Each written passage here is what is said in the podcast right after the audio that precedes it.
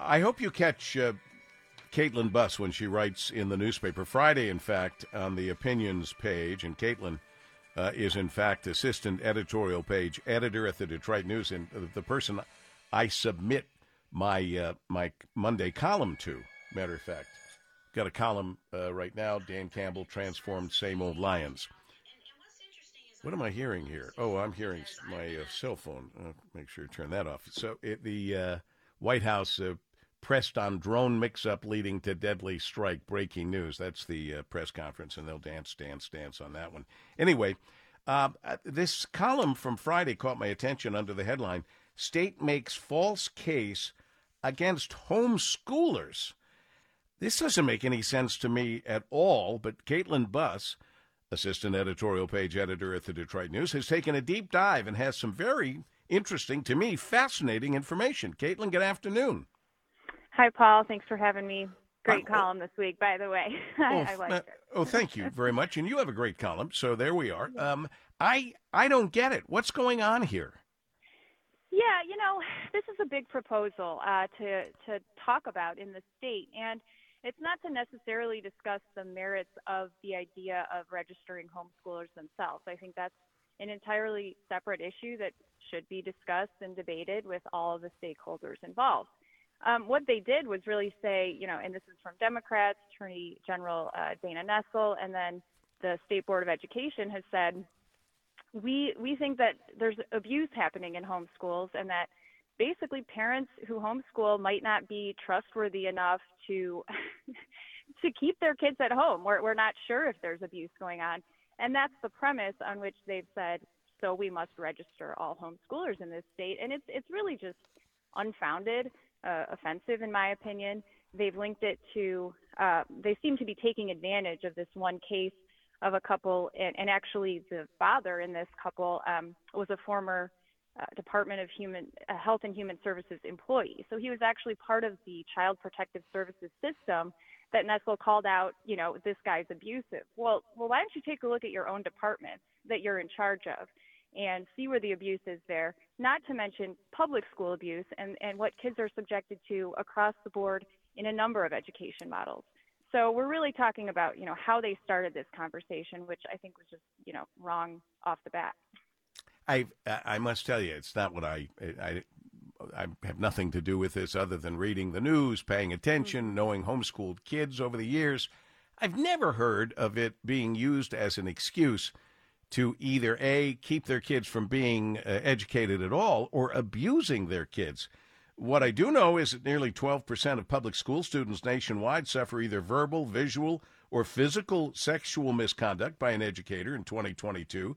That's up from nearly 10% in 2004. That's from the Department of Education. I do know about bullying that happens in schools and how that's grown to be a big problem, but I have never honestly heard about this other issue. And as I understand, look, I don't think eh, you're going to tell me why I might be wrong on this, but I don't see a problem with somebody checking in and making sure that some kids that are not going to public schools or private schools or parochial schools or whatever, that we check in to make sure they are being educated. If it's home educated, that's fine, homeschooled.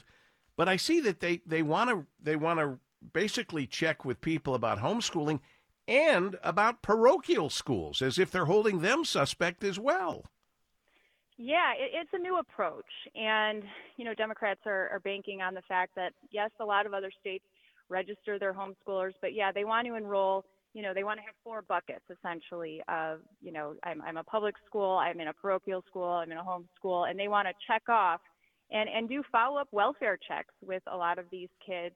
Again, you know, not to enforce any educational standards. We haven't heard, you know, we need to make sure that they're reading and writing. They're saying that, but they're not even making sure that kids in public school can do that. So, what gives them the ground to think that they are going to go into these homes where you know, there's not a lot of data on homeschoolers. It's it's growing now that um, you know that so many people throughout the country have turned to this form of education that there is more data now, and I do think that a little more data from Michigan would even help.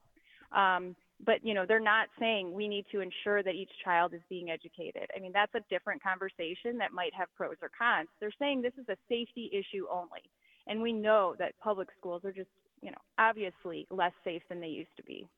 Uh, no question about that. We have we have news of that every day. Sadly, uh, I always thought of people who homeschooled as being kind of extra special people because they're taking on an added responsibility that most parents have uh, have given to the state or the public uh, education system. Mm-hmm. Yeah, and, and, you know this might be an attempt to shore up Michigan's public education.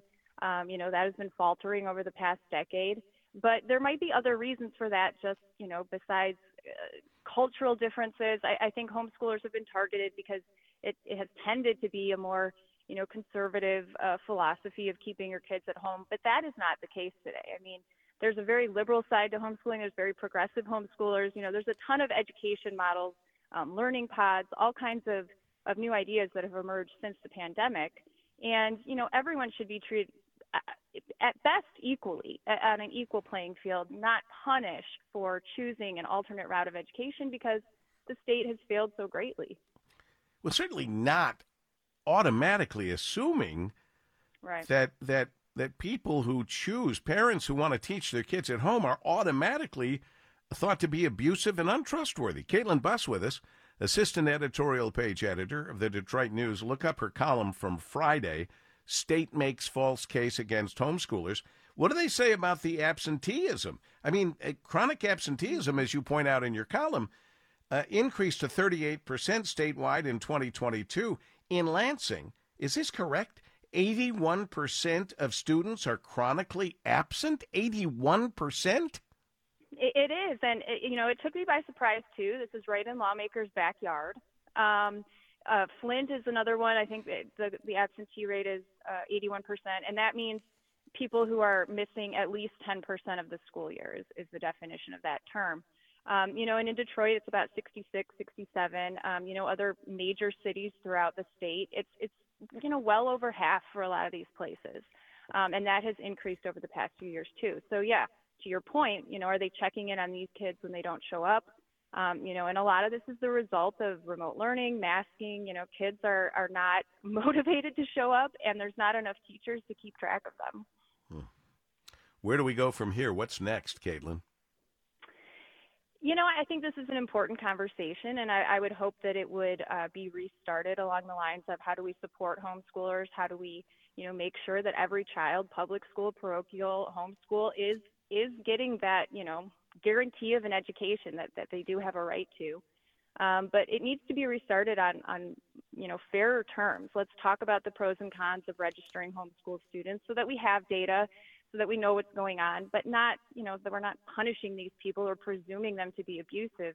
You know, it's an increasing number of people in this state, and it's it's just simply unfair. Well, it is to automatically assume the worst, but I, I see no problem with trying to get a handle on where everyone is, but let's be honest about why we're doing it. Not because we're losing out on state or federal funding because they're not coming into the schools, but because we really do care about mm-hmm. how we do in educating these kids. We we owe them a good education.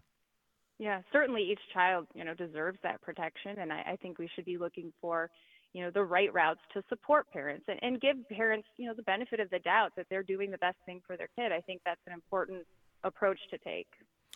Job well done, as always, Kaitlyn Buss, a fine uh, graduate of Hillsdale College. Yet another one. Thank you, Kaitlyn, very much. Assistant editorial page editor at the Detroit News. Well, that's going to do it for us. We will uh, shake off the heartbreak uh, of last night and we will carry on and uh, and salute our Lions for the incredible season and joy they gave us. Stream WJR at WJR.com, Alexa, Google Home. You get the WJR app. Go to thegreatvoice.com for the podcast and be a part of it. Stand by for news and JR Afternoons with Chris Renwick. You're on your way to making each and every day count. Each day is a gift. Regards, Paul W. Smith.